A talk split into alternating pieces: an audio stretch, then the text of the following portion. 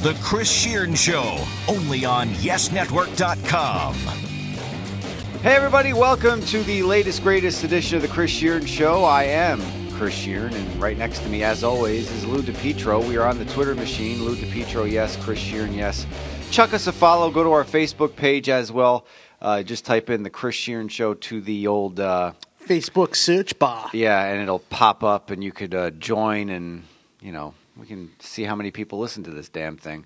Uh, it's almost Yankee season. It's scary, dude. We're we are as we start taping 48 hours away from lineups first pitch Scary. baseball. Wow, and it just doesn't stop for like hopefully for the Yankees for eight months for them. Yep. Uh, because that'll take them through October if my math is correct. But I wasn't very good at math, and if you're thinking about the math right now in your head and I'm wrong, deal with it. Well, eight months from March 2 is November 2. Well, and that's you go. around where the World Series ends, so Then we'll I was it. right. I, I can't do that in my head like you. You- Like I said before, I'm the idiot, lose the savant.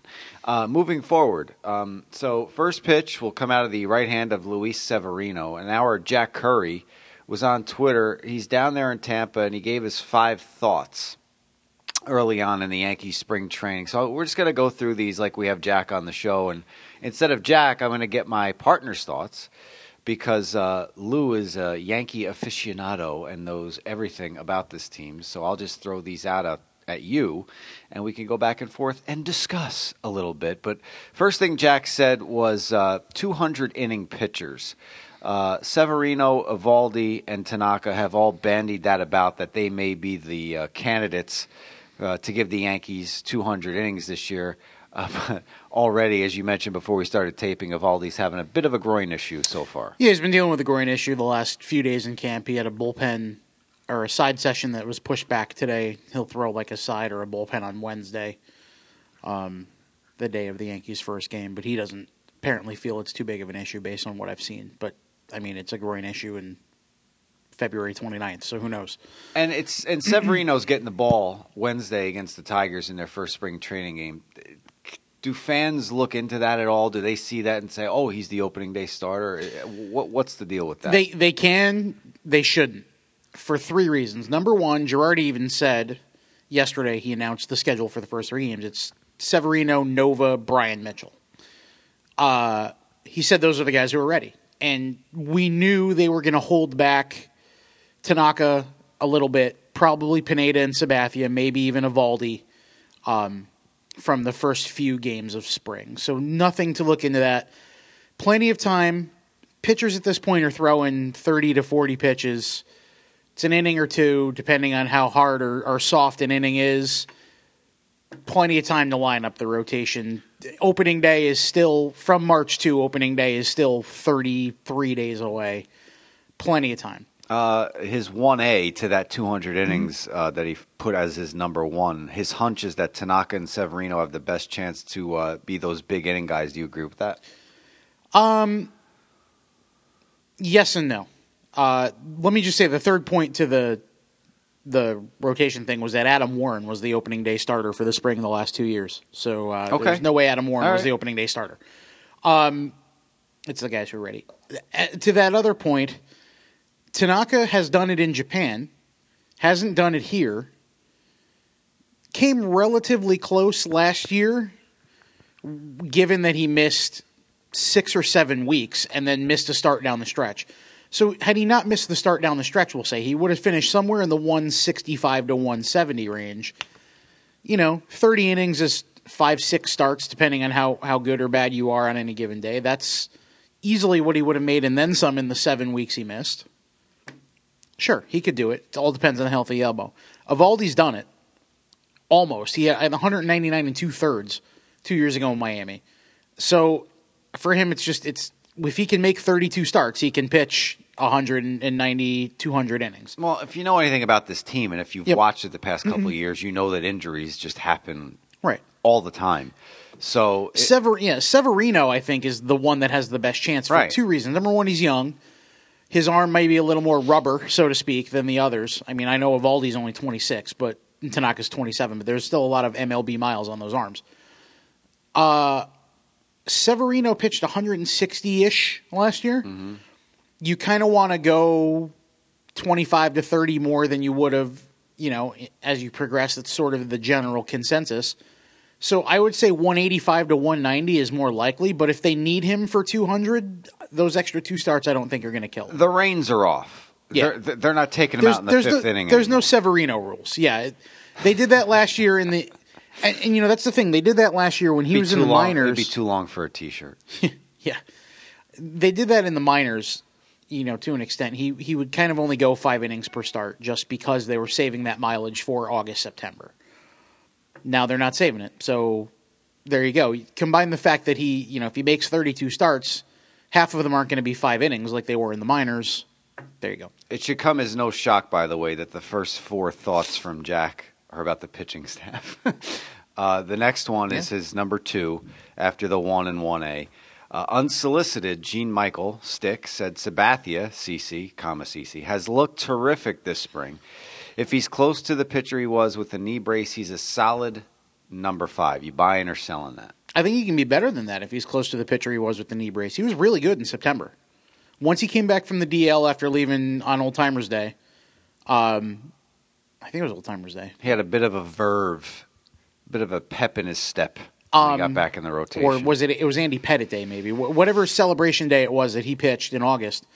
Um, after he left that start and then came back a couple weeks later, he was a different pitcher in September, and where he lies maybe somewhere in between both of those because he was fresh, so to speak, in September. He had those couple weeks off, but he also has a little bit of the mental weight off his shoulders from, Yeah. from you know from the alcohol rehab and, and getting his issues out in the open.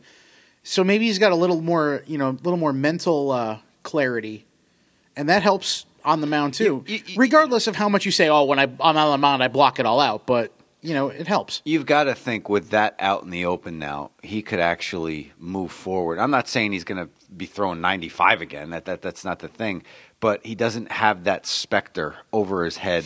He doesn't have to worry about getting into trouble. You know, he was up in was it Toronto last year where he had the altercation that Yep. almost escalated into something Outside the club and Yeah, the and the, the, bal- the supposed balcony thing in Chicago, and there were other things. Yeah. So he he gets this out in the open, and and he could actually just focus on baseball right now. So that was great for him. He had a good off season working out. So hopefully, as Jack mentioned, he can be that number five he- starter and a good one at you that. know, he can be more. He can be closer to a three or a four. But you know, if your five is pitching like a three or a four, that's great. But it's it's not as great if your one or your two is pitching like a three or a four as well. Hey, so if Freddie Garcia and Bartolo Colon can give you meaningful innings, there's no reason why CC Sabathia, healthy with that knee brace, Uh, can't give you the same thing. Jar- uh, Jaret Wright, whose arm was about to fall off Yeah. at some points in the season, gave the Yankees six innings, twenty five to thirty times that one year back in the day. So. But it's still that you know, it's that juxtaposition. It's not only what he dealt with with the alcohol, but it's also the you know the inner battle inside his head. And he's admitted this that you know it's hard going from a power pitcher and transitioning yourself into a pitcher that has to be crafty and, and find different ways to get out of innings. You can't just blow somebody away with a 97 mile an hour fastball anymore. You know, if you lay one in there, if your if his slider isn't working and his changeup uh, isn't darting away, it's going to be a long game for CC. yeah, because ninety seven is ninety two these days, or Right. ninety three. You know, so it's Right. a lot different. Uh, moving on, uh, he goes into the bullpen next. The narrative of the big three is Betances in the seventh, Miller in the eighth, Chapman in the ninth. When possible, better to deploy two a game, less fatigue. And you would think that would happen because you don't want all three of them out there every single freaking game. You can't have that. No, and we saw what happened late in the season when they did that with Wilson, Right. Miller. Now, granted, Chapman versus Wilson is a different animal, as is Miller moving back an inning or two. But you know, ideally, you have three of the best relievers in baseball. If you can deploy two of them in any given night and save one, you know that's an idea. And it's it's an interesting thought. Uh, our our friend of the program, Chad Jennings of the Journal News, um, hot stove contributor, did a a piece a few weeks back about you know possible scenarios with the Yankees doing that. Like maybe it's a shuttle system in the inside the bullpen where this guy's unavailable and this guy's the number one option. Not necessarily having defined roles. I know George already said Chapman's a closer, but not necessarily having a defined role so that the freshest guy is your ninth inning guy. you know, or maybe the freshest guy is your seventh inning guy, so that you you're you're moving guys along and keeping them worried, uh, not worried, working, uh, in in a relatively regimented yet fluid order.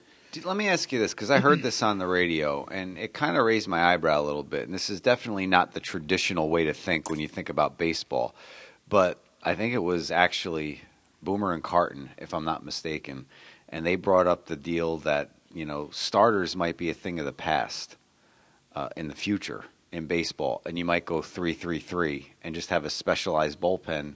You still have a quote unquote starter, but they're only going three innings and you're going to piece together the rest of the game. I mean, that would really change the landscape. Do you think that would ever happen? Um, I don't know. See, you know, we can talk about Cy Young and Christy Mathewson winning 50 and 40 games because they started 80 and, you know, teams had three pitchers and it's more like Little League. And they threw 500 innings. Right. And now, you know, now we have five starters and talk of six man rotations and this and that. I I feel like the roster will expand sooner than that would change. So maybe that would help add guys to the bullpen.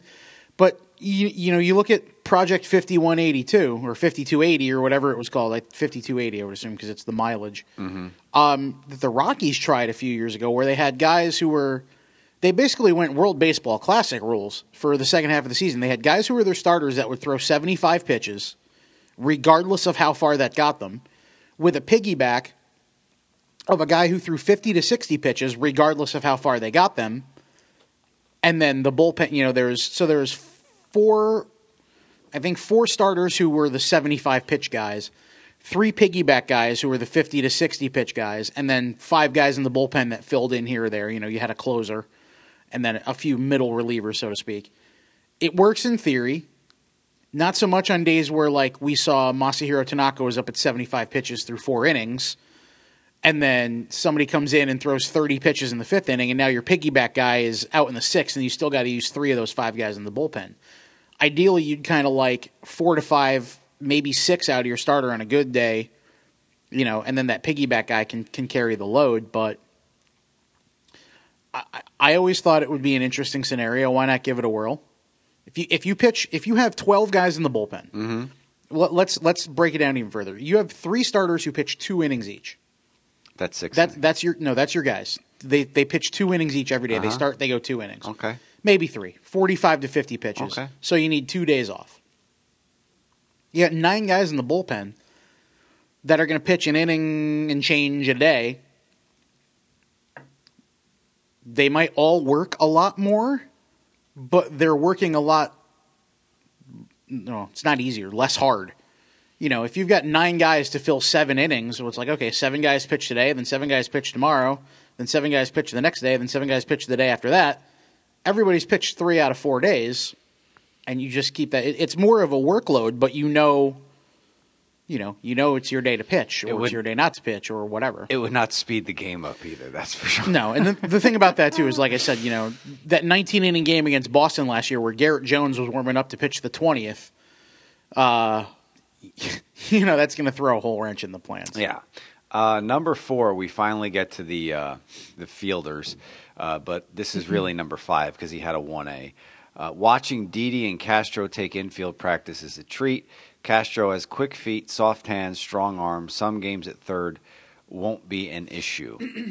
Um, yeah, I'm kind of excited for that middle infield for the Yankees this year. It's Yeah. going to be very uh, interesting to see uh, Castro and how he fits in. I mean, Chicago, it's a big city, just like New York, and he, he I don't think he's going to have any issues fitting in in the city. But going to be interesting to see how he bounces back from bad game and error or something like that in this kind of atmosphere. Yep. So, but that that middle infield, like Didi turned it on at the end of last year. Sure did. So it's going to be. Uh, tr- I think it's going to be a tremendous middle infield for the Yankees. I think. I think one of the things that's going to make a big difference, besides Castro's third base ability as Mm-hmm. he as he learns it more, is Rob Refsnyder's taking ground balls over there too, and says he you know he's getting to feel a little comfortable. But Uh, how do not you- going to put him in there until he's ready? How do you not put a guy in at second last year and give him a shot at second, and now you're going to throw him at third? I, I don't. I don't understand They that. batting average aside, Stephen Drew was the better option in their eyes. I, I, I'm not going to try to defend or understand that thinking, especially given what Ref did the last two weeks of the season. But I, you know, look, here's here's the interesting thing about this. Didi Gregorius is your shortstop, mm-hmm. and he looks to be the only infielder with a set position. obviously Tex is at first, but on that other, you know, on that other, the, the other three quarters of the infield, because Chase Headley may or may not be the backup first baseman once or twice, depending on how Ackley's playing, if he's needed elsewhere, if he's hurt, what's going on, if Tex misses a day. You know, Castro, they're swinging him around to learn some third base. Whoever wins the, the quasi utility infield job is going to be going to be playing everywhere, you know, at various points.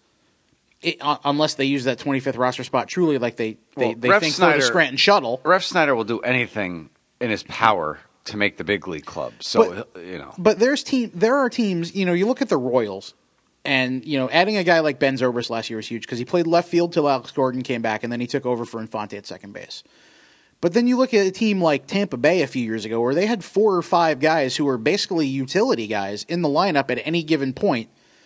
You know, Sean Rodriguez would play somewhere one day and then somewhere else the next, and they had two or three other guys that would fill in gaps when guys are off.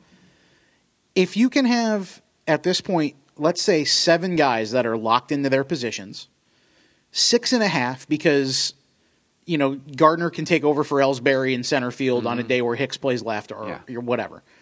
But if you can have those six or seven guys locked in, and then you have two guys that are highly fluid, and five guys on the bench to play those fluid positions and move around, you can put Ackley at second and Refsnyder at third one day if Headley's hurt, or you know, th- those couple days last year when Cole Figueroa came up because Headley's back was was not uh, not cooperating.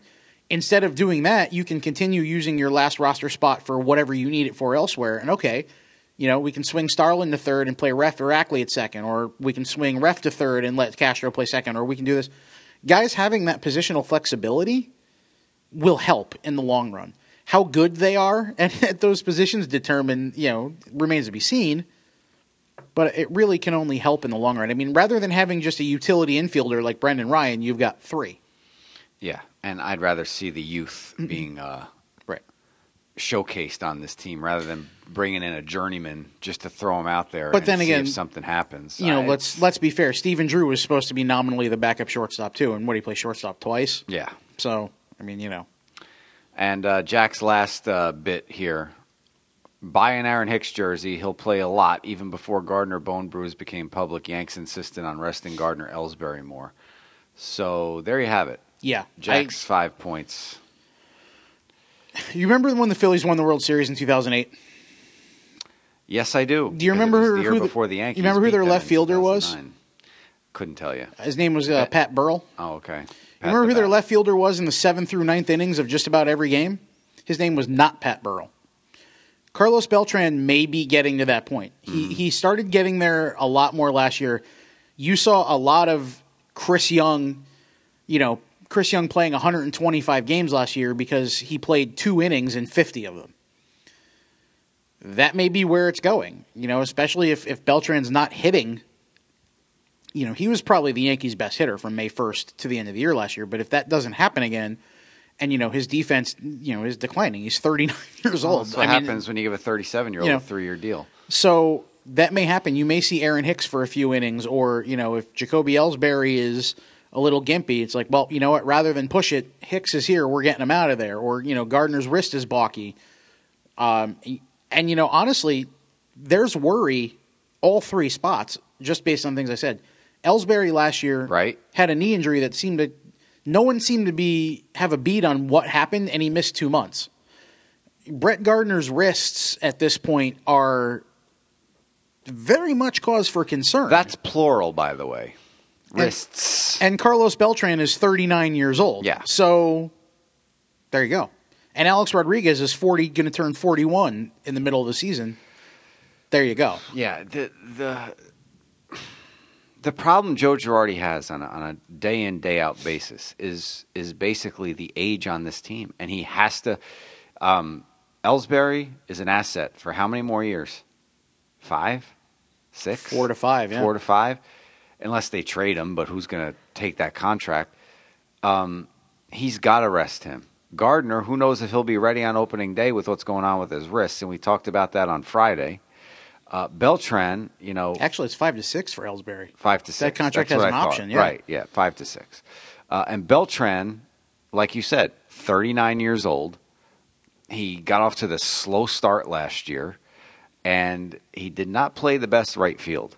And when you have guys struggling on the mound, and you know there were times where you could say he didn't hustle into foul territory. He missed a couple of foul pop ups that would have gotten pitchers out of some tight spots, and he didn't get to the ball. All these things factor in. You know, I'm not a big sabermetrics guy, but uh, you know, You I can you can say the opposite about 2014 when he went you know all out and flipped over a wall in Tampa and was never the same. So it's it works both ways. I get that, but Yeah. he's 37. Well, that's what I'm saying. It works both ways. Like you know he he Why do you give a 37 year old? he realized he can't do that after that happened, but then it kind of went to the other extreme last year, as you're talking about. Yeah, and Kuroda, we talked about Kuroda. Why, why don't you give these guys one year deals? I know they probably don't want them, but earn your money. We'll, we'll, we'll bring you back like we did Hiroki. Yeah. That seemed to work. I don't know. I, I just don't get A little different with a pitcher, I think, but that's. Yeah. But it, it won't be to Jack's point. It won't be a surprise if Aaron Hicks has 400 at bats at what the end of the season. Aaron, what about Aaron Judge? There's no there's no reason. That's that's that's one thing. I know prospect hounds and the people who sit on Facebook and say fire Cashman every time we post, you know, them signing a, a utility infielder to a minor league deal with an invite to camp that don't understand that people have to play at AAA too. Uh, I, I understand their fir- their fear and their their support of that. Unless Aaron Judge is, let me put it to you this way: What if Beltran's lost for the year? What if he gets hurt? if Beltran's lost for the year, that's a different story. Because then you put him on the 60 day DL, his contract goes away, you just basically fill his roster spot. That's a different story. Although, even then, you may see a situation where the Yankees decide we're going to see what Aaron Hicks has first and just call up Heathcott or Gamble or Williams. Could do that. And then, and then we'll go from there. Mm-hmm. If you want Judge to play every Right. day. If nothing ridiculous happens, mm-hmm. there is no reason for Aaron Judge to be a New York Yankee before September 1st. And here's why. Number one, it's a, it's a three pronged re- Okay. reasoning. Number one, Aaron Judge has split the first two full years of his career at two levels. He went from you know low A to high A two years ago, double A, double A to, to triple A last year. Right. Yep. Because he didn't play in 2013 after he was drafted. Um, he struggled a little bit the first week, two weeks, three weeks when he moved from Charleston to Tampa. Same thing with He did it. He struggled the first week or two of the season in last year in Trenton. Trenton. Then when he got to Scranton, he struggled for a couple weeks, but then he struggled for a couple weeks more and a couple weeks more, and he, he kind of really didn't have a great second half. No, he didn't. Might have had a little bit of a back issue, but he did not have a great second half. His back seems to be fine now. It seems to be fine, yeah, because he's clearing the scoreboard. Um, so for reason number one is that he hasn't shown the mastery of AAA pitching. There's still room for him to learn. Mm-hmm. Now, if he's hitting 450 with 30 home runs at the All Star break in AAA, that's a different Yeah. story. Yeah. But you know, you give him a few months, you let him play every day, let him, you know, DH him a little bit. You don't you don't need to force him in there. Put him back in a crock pot on low. Yep. It, it, at best, you might come up to a situation where the Yankees were with Greg Bird last year. Greg Bird needed to be protected from the from the Rule Five draft this year. He needed to be put on the forty man roster. Same with John Ryan Murphy a couple years ago when he mm-hmm. showed up in September randomly, or so people thought. So if mid to late August, you know, guys are getting tired, you're down the stretch, you need to fill in for guys a little bit, you know, something like that, Beltran, Tex, A Rod, and you're going to give him a September call up anyway, an extra two weeks of service time, which was really what Greg Bird was supposed to get, mm-hmm. just be a, a bench bat for a couple weeks and, and learn. That makes sense. So maybe August 15th, I'll say. There's no reason for him to be that. But he hasn't shown that mastery of AAA pitching yet, so there's no reason to rush him. Number two, the reason there's there's no reason for Aaron Judge to be here. The Yankees have eight outfielders on the 40 man roster.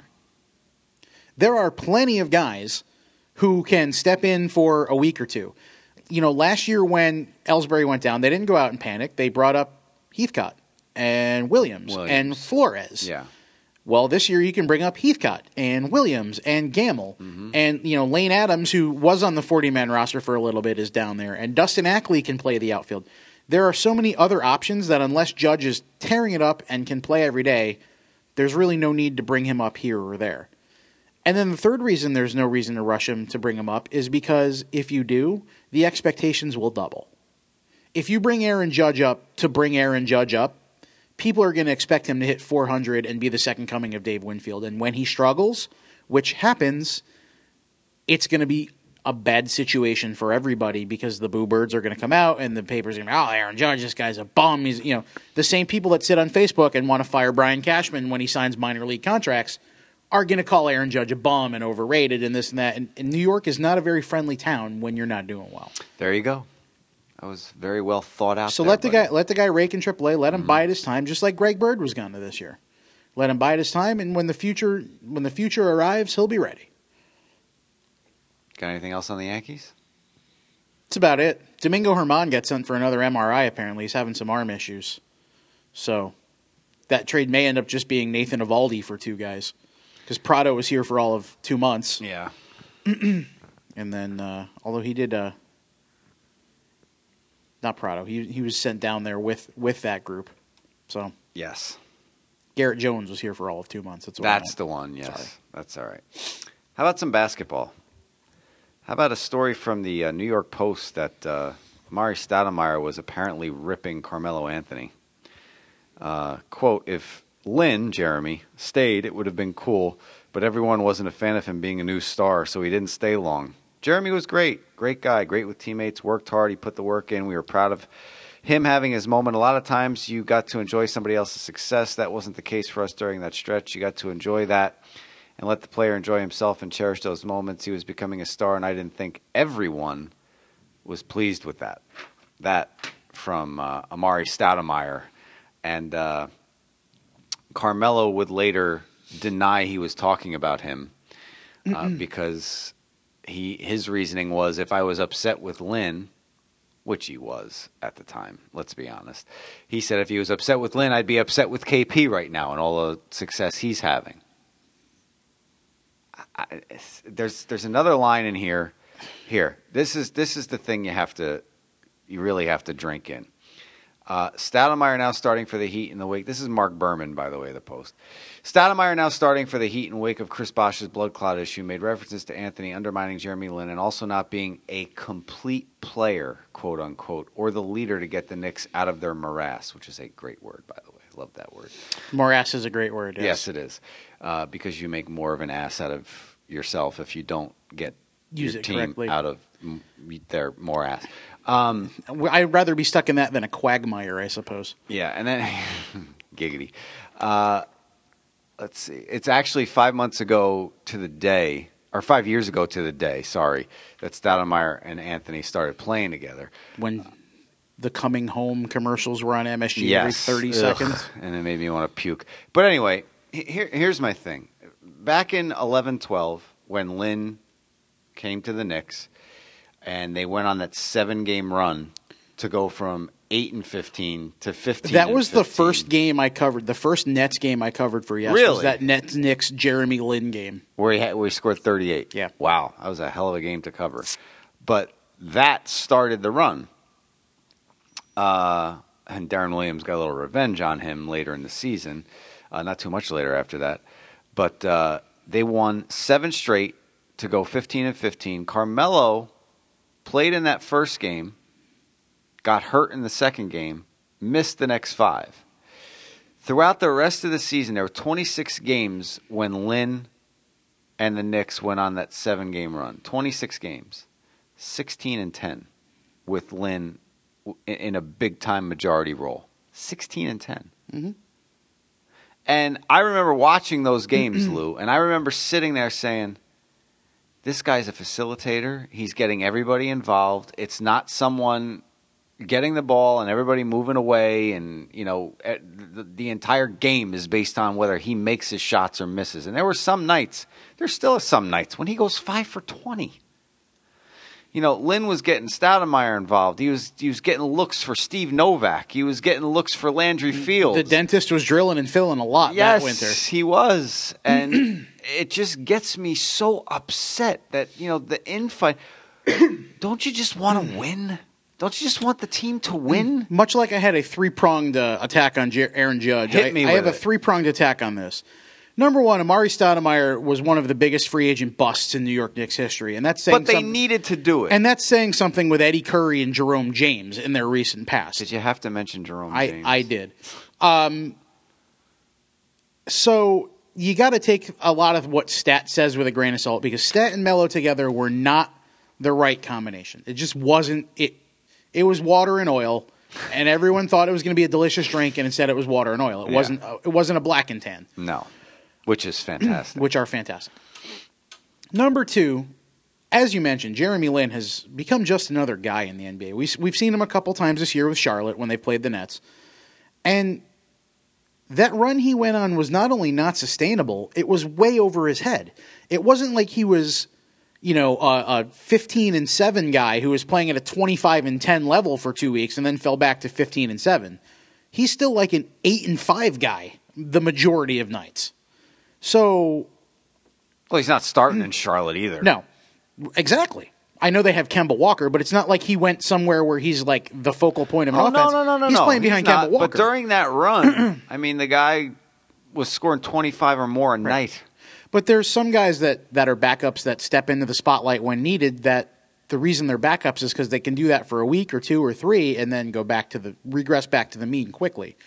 Where Jeremy Lin falls on that remains to be seen. As you said, he's not starting in Charlotte, and it's still only a few years past, so we'll see. you have to remember that before that he was a second round pick that bounced around the D League too, so it's not like you know. It'd be like if, Ivy League guys stick. Well, it'd be like if, it'd be like if, if Langston Galloway did that last year. You know, like you have to take it with a grain of salt.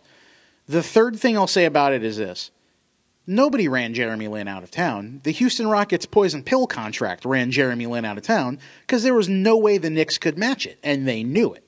And that's a problem with restricted free agency in the NBA and the way they can structure contracts. There's no way the Knicks could match that. It would cripple the. It would. I mean, let's be fair. The Knicks are terrible and are already crippled by financial commitments as it is. But it would have crippled them even more had they matched that offer sheet for Jeremy Lin because they'd be paying a player who's definitely not worth it a lot of money Oh, no. and not be able to make other He didn't allude to the fact that anybody ran him out of town. It was just like the infighting while he was there, and that to me makes no sense. And and yes, that contract the Knicks could not. And I even said it, even though I liked the kid, and I covered him when we did you know Ivy League basketball here on Yes. I did one of his Mm-hmm. games, uh, which made it a little nicer for me that I actually got to call one of the you know his games up there at Harvard. Little Yale Harvard? Yes, but uh, you know that contract, as Lou just mentioned. I mean, if the Knicks did that, it would have been a, a terrible, terrible Yeah. move, and they, they just couldn't. And God bless Houston. It would be like think of it this way. It would be like if somebody if Donald Sloan was a restricted free agent, somebody offered him a ridiculous contract, the Nets would be stupid to match it. yeah, Because Yeah. as great as Donald Sloan has played of late, in the absence of Jarrett Jack, and you know, we've seen you know Gerald Green had a career resurgence by coming up and, and doing the same thing for the Nets a few years back. he's still working. Donald Sloan's and Gerald Green's are a dime a dozen for a reason before they have those breakouts. And uh, you're the king of segues. So the Nets have won, as we tape this on Monday, two straight. That's their first back-to-back win since December 8th and 10th when they beat the Rockets and the Sixers. Real, uh, yeah, Yeah, well, four four real uh, heavyweights. we we talked it, we talked about it off the air. Um, judging that the uh, Nets have already lost to the Sixers and the Timberwolves this year, Yep. who are two of the bottom dwellers They in are the NBA. they are they are two of the more moribund franchises. There you to go. Bigger SAT words. there you go. Um, you're not going to poo-poo anytime you walk out of Hey, a- wins- an arena with a win, Wins are wins, and we talked about it especially on when you have 17 on the season. Yeah, we talked about it on Friday with Devin, how just energized the team looked, and, they, they kept that up in Utah. Yeah, and uh, Joe. Johnson had a pretty good debut for the Heat. He only played 30 minutes, scored 12 points, was 5 of 10 from the field. So Joe uh, did well at the Garden. His first his first game was against the Knicks. The Mi- Miami Miami Heat are the Florida of the NBA. It's where old New Yorkers go to die. there you Um, go. It's pretty much what Devin Joe said. Johnson. Um, yeah, you know the thing is they now play the Clippers, Lakers back to back, and then Denver on Thursday. Uh, before you take over the Yeah. the road trip in Minneapolis and Toronto, When the sideline reporter gets exponentially uglier. um, in Minneapolis I'm. I'm not going to make a comment on that. Uh, well, it's Um, true.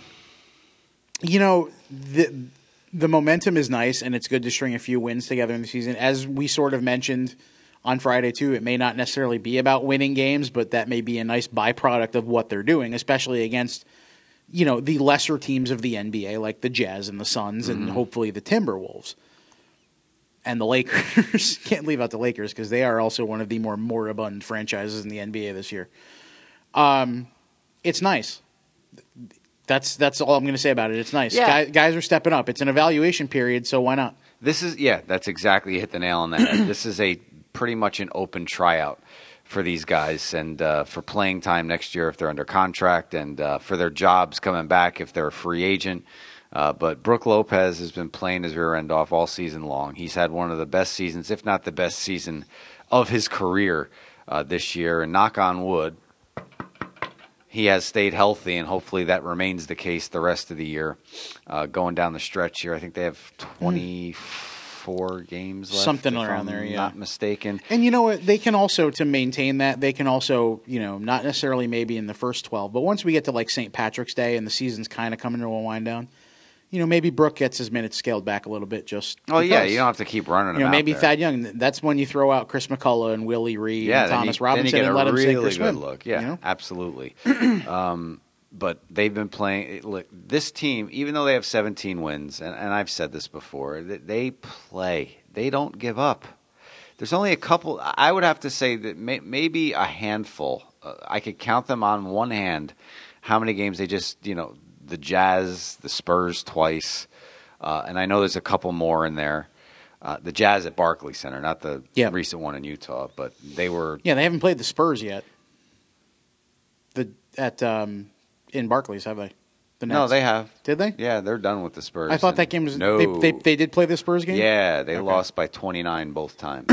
Okay. um, I know they played the Thunder at Barclays. but the Jazz at Barclays Center, they were basically tied in the third quarter, and they lost that game by 22 points. So it's an interesting thought to wonder what the team would have been like had they not quit on Lionel Hollins, or had Lionel Hollins not quit on them. well, that, depending that- on how you want to look at it, Accurate statement, I think. Um, because the East is not exactly. It's better, but it's still not exactly great. and his comments that came out recently, you know, alluding to the fact that he was basically told who to play, basically told what system, you know, what to do, Yeah. and I think there was a lot of fight back, and that's why he threw his hands Mm-hmm. up and just said, "Yeah, whatever." I'm not a coach. I'm a puppet. Yeah, thing, and didn't want to be there anymore, and the Nets relieved him of his duties, and they got Sean Marks, and we're still waiting on a new coach, but I don't think you're going to see one until after the season now. No, yeah, I, I don't think I don't think so because you can't really can't really pull an assistant off an NBA bench in the middle of the No, season. So, and and you know, I I would have liked to have seen it, you know, soon, sooner rather than later. That way, another piece is in place before free agency starts. You definitely want to have your coach. Look, the next season is over April fifteenth, so you could really kick it into high gear. And There, there'll be other teams that so their seasons are over. So are 13 others. So Yeah. the assistants on those 13 teams are fair game. You know, you're Right. not going to be talking to the Becky Hammonds and Luke Waltons of the world, but you know, you can certainly talk to the uh, insert assistant in Utah or on Byron Scott's staff here. you know? Yeah, yeah, yeah. yeah. so as long as they have one, I would say by May, mid May, and you could start a plan with the GM and the coach, and everybody gets on the same page.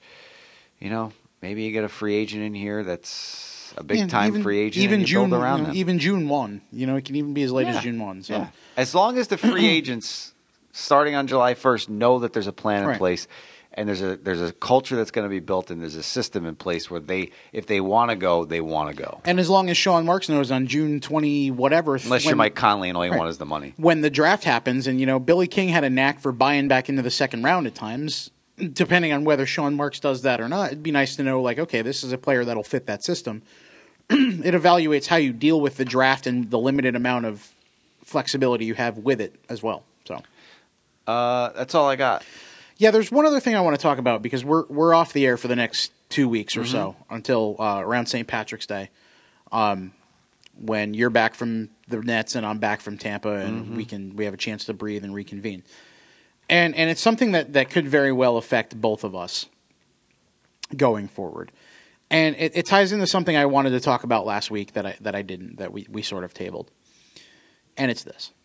Um, the whole situation with Dexter Fowler and the Orioles deal that was supposedly done that wasn't, Right, and him right. returning to the Cubs has pissed off everybody from Casey Close to the Union to Orioles fans to you name it. Reading earlier today that one of the things, and uh, I'll give the hat tip to Jared Diamond um, of the, the Wall Street Journal, the new Yankees beat writer for the Journal, um, tweeting about this and, and getting it to the forefront is that you know one of one of new MLBPA head honcho Tony Clark, ex Yankee, Garrett Guy. One of his initiatives may or may not be that reporters may be banned from clubhouses pre and post game, and instead, you know, have two or three players available in the press conference room after Joe Girardi or you know whoever the opposing manager is, sort of like they do sometimes during the playoffs.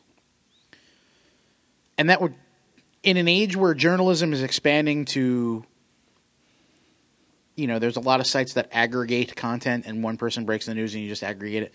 There are still a lot of people, myself included, Jared included for the Journal, Mark Feinsand included for the piece he put up in this Sunday's Daily News about James Kaprielian and his mom. Um, you know, all of the stuff Chad does on the Low Head, LoHud blog, all of the stuff that Kevin Kernan does for the New York Post. And I'm not going to name every beat writer by name, but they all do it. Everybody does it. Every beat writer does it. Is going to kill that because it's going to be the same pool of four persons quotes every game. You're not going to get to know anybody. You're not going to get to see these in-depth features. How are you going to know that James Kaprielian's mom was, you know, dying of breast cancer but urged him to go play for Team USA anyway because that was his lifelong dream and she passed away a couple of weeks before he left and he had to leave his family and went to North Carolina and pitched a hell of a game in his first game out there and the team came around him because they knew what he was going through. I don't know. You going to ask him that in a post game when he just gave up four runs in, in five innings and lost? I mean, come on. Yeah. It's a very, it's a, it, it's. There's so much downtime in a 162 game baseball season, whether you think so or not. Like, you know, you can go to the net season, and you know well, if you can go to the shoot around, you get all the quotes, you can write stuff, and then there's three days between games. So once the gameplay is over, that's when you have, all right, well, I've got this stuff for, you know, this is what so and so said, and you have to look forward, and there's you have to cover gaps. There's no gaps in a baseball season. There's 18 days off in Day six months, Day, yeah. but there's still these little things you can find out and develop over time. And when you know it's a slow news cycle and nobody's hurt and everything's clicking, that's when you you put out a story like this. It, it's journalism, is what it is, and it's going to kill it if if they restrict the access. So I'm not a fan of that. The other root problem of it is that it's part of a bit of a thought, maybe that it's an overreaction to what happened with the Dexter Fowler thing, which has nothing to do with clubhouse access. That's people texting Casey Close or the Orioles or this or that, you know, the media getting close to agents or whatever. It has nothing to do with me going up to, you know, John Ryan Murphy in the clubhouse as I did last year often and talking to him about some of these young guys that he may have caught in AAA a couple years earlier. Or me going up and talking to, you know, Refsnyder or Bird or these guys that I got to know in spring training to talk about transitions and, you know, hitting and, and what they're learning and the relationships we've built you know, from minor league monthly in the past to these guys now coming up and the relationships the beat writers build by being there 140 out of 162 games a season. That said, the thing I didn't talk about last week that I wanted to was the qualifying offer system and, and how maybe there's bigger things you should be worrying about as an MLB Players Association, like your players getting screwed out of, oh, jobs, money, um, waiting until February 20. What, what was yesterday? February 27th, 28th. So Ian Desmond, who turned down a $107 million contract extension from the Nationals a few years ago, Still making eight million this year. got one year, 8 million on basically March 1st to go play left field because he got a qualifying offer attached to him and nobody wanted to give him a contract? How about Howie Kendrick, who's almost a career 300 hitter? Desmond did that to himself. He did. But how about Howie Kendrick, who's almost a career 300 hitter, who has been an all star, you know, in his career, has been anywhere from a leadoff hitter to a number eight hitter, including cleanup in his career. Um, he was the cleanup hitter on the Angels team late in the year when they won 98 games two years ago. Guy got two years, 20 million in late January because he had a qualifying offer attached to him. So nobody wants to give up a, a high draft pick for Howie Kendrick because Howie Kendrick's not worth that draft pick, but he's worth a qualifying offer. Maybe that system is a little flawed. Yeah. Maybe the six, seven, eight guys out of 20, three guys accepted the qualifying offer. There were 17 that didn't.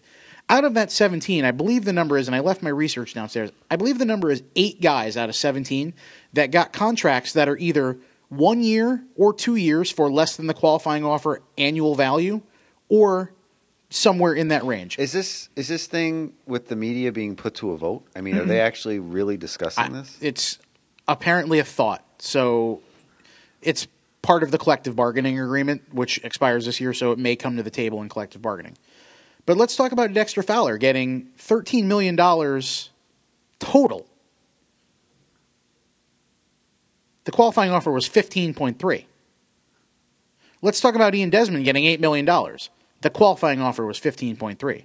Nelson Cruz had the same thing happen to him a couple years ago. You know, he did. He went out and hit 40 home runs in Baltimore and got himself a huge contract. Howie Kendrick got two years at 20 million. Unless Howie Kendrick drops dead on the field, he's going to get more than 4.7 million dollars in his next, like in the first year of his next deal. So how much money did he lose out on because of that qualifying offer? Do you think a team like the, oh, I don't know, the Angels, who need a second baseman more than they need anything else, would have paid him $40 million for three years to come back and play second base? Sure. Sure. They're not going to do it. At, well, they might be a bad example because of their payroll issues, but any other team, the Diamondbacks, you know, before they traded for uh, Jean Segura and kind of rejiggered their infield, might have paid him more. Who knows? So the qualifying offer is fifteen point three million dollars, Mm-hmm. and he's only making eight. Desmond. Desmond's making eight. Uh, Dexter Fowler's contract is, uh, I believe, nine million option next year with a five million buyout, and he's making eight this year, so it's anywhere between thirteen and seventeen. So he's either making thirteen for one year or seventeen for two, depending on how that option works out. Yet he could have made fifteen point three just by saying, "Yeah, all right, I'll play one more year in Chicago," And- and where De- he re-signed anyway, And Desmond had a hundred million dollar contract on the table that he like a couple years ago. Yeah, that he turned down. like two years ago. He gambled on himself. He yeah. gambled on himself and he lost because Badly. last year was horrendous. Right. and he might not make 107 million dollars for the rest of his career. And he wanted uh, Andrews money, and now he's going to be staring at Andrews Mm-hmm. yeah, from left field. he's going to be staring at Andrews' wallet from left field. yes, exactly. So let's talk about you know let's talk about that Howie Kendrick and Dexter Fowler and Ian Desmond. Let's talk about how Yovani Gallardo and Desmond and Fowler were not signed until camp open, and Gallardo got 35 million from the Orioles over three years, which is as you can do the math real quick, less than 12 million per year, when he could have made 15.3 by staying with the Rangers for one more year. Now, Ian Kennedy got possibly overpaid by the Royals. His average annual value of a contract is about where the qualifying offer was, but he got five years out of it. You know, Justin Upton, J- Jordan Zimmermann, Samardzija, Price, Greinke, Heyward, those guys you knew were going to get monster mm-hmm. contracts. The guys in the middle, Marco Estrada got two years and 26 million from the Blue Jays. The week that the qualifying offers went out, he decided to resign a two year deal depending on what Marco Estrada did, if he had taken the qualifying offer instead, he's a starting pitcher. Probably would have got more than $11 million next year or somewhere close to it. That's a small gamble that he took by saying, all right, even if I could have made 15 next year, I'm making 26 instead of 30, but I'm, I got the guaranteed two years. I don't think Howie Kendrick feels the same way. No. I don't think Dexter Fowler feels the same way. No. I I don't think you know these guys that are getting low, low offers, late offers, feel the same way. On the flip side, there's no way Colby Rasmus was going to get a contract with an average annual value of 15 million, or Brett Anderson. They probably knew that, and that's why they accepted. But maybe that's a system that's flawed when it comes to giving up draft picks, and people don't want to do that.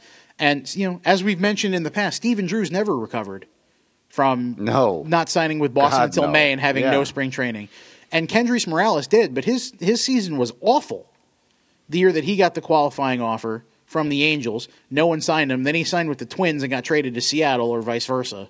He was awful that year. He's been great with Kansas City, but that year cost him maybe a little bit of money in that Kansas City deal, uh, and the- subsequent Kansas City Well- deal, and maybe cost him a little bit of time in his career. So they can't buy as many cars as Yoenis Cespedes has. Big deal. I'm not going to cry for somebody making eight million dollars. You can say that, but when Ian Kennedy's getting seventy million dollars because that's what the market dictates, and Chase Headley gets fifty-two because that's what the market Hey. dictates, it's Then they have to work on it. Then They they can't have. They have to have. it's like equal pay. You you can't do that to somebody. It's not fair. Maybe that's what needs to be fixed. It's not. That's not coming from you know me being in the clubhouse talking to Greg Bird. That's that's No. not that's not coming No, from that's asinine. Yeah. That, that that'll never happen. You, You know- can't have that happen because you you're you're going to kill journalists as as you know them today. the Baltimore That's media- what Kevin Kernan makes his living mm. on. the Baltimore media may be a bit to blame for what happened with the Fowler situation, but it's not because Roch Kubatko was in the, the clubhouse in July talking to Kevin Gausman about his slider. Has nothing to do with that. but th- that's the kind of thing that we do in the clubhouse pre and post game that you may see a story by someone like a Roch Kubatko or a Kevin Kernan or insert beat writer for team here in the middle of the All Star break when nothing's going on. And I bring- and I still have a job to do. And I bring up Kevin because, and this is no offense to anybody else, but no one tells, no one spins a story. Mm-hmm. And by spinning, I mean spinning a yarn. No one can tell a story like that guy. Go back and read Kevin's story about Aaron Judge last year. No one. Never, and like I said, Mark Feinsand's story about Kaprielian. Go back, go read that. You're never going to get anything like that if you can't talk to these guys. No. What are you going to do? Set I mean, up a phone call yeah. with PR? And, Yeah, hey, can I? I want to talk to this guy about this, and they're going to be more guarded because they don't like because you don't have that relationship. Because uh, you know Kevin Kernan doesn't cover the Yankees full time. We know he covers both sides of the New York beat for the Post, but he is down in spring training, and I'll see him next week. He'll be mm-hmm. there for a few days while I'm there, and he'll he's over in St. Lucie, and he'll be in Clearwater and Dunedin and all these other places as the team goes, and he'll be on the field and in the clubhouse talking to Aaron Judge and Rob Refsnyder and Greg Bird if he's around and Gary Sanchez and yada yada yada. And this is where you get these relationships from. That will be dead if this becomes a reality. That can't happen, and I don't think it will happen. For the sake of everything journalistic, I, I hope that does not happen. That's that is a load of horse hockey um, and horse pucky, whatever. And I'm sorry I had to go off on a 15 minute rant about the whole situation and the multiple You situations, vented. but you had to get it off your chest. you know it affects my it affects my livelihood. yeah, and to an extent. I let me lesser than some of those guys because I'm not a full time beat writer. Right. I play one on TV every now and again, but that still Still. handcuffs you. Yeah. you can't write when you're handcuffed. Yeah. I mean, right now AJ Herrmann and I are going through the transcripts of the interviews we do with the guys in spring training for Yes, and putting out stories based on good storylines in there. We you know we've we've put up. Uh, already in the last few days, how James Kaprielian is fulfilling a lifelong dream by being a Yankee because he grew up liking the Yankees, even though he grew up in Southern California. Uh, we put up a story about Severino. You know, he wants to be the ace of the Yankees. Did one today about Brian McCann and the Scranton Shuttle. McCann loves it. Spoiler alert. Uh, AJ's got one on CC in his knee brace. These are things we have access to because we're yes, but these are stories that guys like Mark and Kevin and Chad and all the rest have to seek out and find an angle for. And you know, not having the access will will kill them. Yeah, I don't think that's going to happen. So- I really don't think that's going to happen because um, if if it does, and it might be a trickle down effect, but you're not going to see as many beat writers anymore. No. they're going to lose their jobs. And you know what? Because there's no, there's really not a reason to have multiple guys there doing this. And especially when you're having a team like look at the Nets. Look at the Nets beat over the last couple of years. that has dwindled. It has dwindled. I'm probably going to be the only one in Minnesota. there might be one or two other guys there. Yeah, that's it. Toronto is a different story. Minneapolis might be, uh, you know, a, a game that most of these uh, people take off. Um, but Toronto, they'll be back because Toronto's leading the Atlantic Division, and there's a story there. You'll see the Post and probably the Daily News, but Newsday, not likely. The Times or the Journal, not No. likely. The Record, you know, Andy may be there, but who knows? Yeah, you're right. Wait, well, we shall see. It'll be me with a Shout out to our old buddy Rod Boone, by the way. Yes. Speaking of people that are no longer in the Nets beat. absolutely. Um, but yeah, I'll probably be the one peppering with all the questions. Not my strong suit. I'll be honest. Not at all. Do not like the locker room. I would much rather be in the studio, but that's neither here nor there. I do what I'm told. You can do your job either way because you're a pro. Yep. There we go. That wraps it up. Uh, I got three minutes to get in the studio to do my Michael Kay stuff. For Lou DiPietro, I'm Chris Shearn. Uh, we'll see you in about two weeks when uh, hopefully the Yankees don't have any injuries, any big ones to report. Uh, they're doing well at spring training. And we got some more storylines coming out of there because the big boy will be down there and we'll be discussing. And the Nets will be home, so What he we'll be saw. they'll be back to normal as well. So yes, be the a big circus will be out. And that week, March Madness begins. So And away we go. All right. We'll see you next time, everybody. Thanks for listening. Later.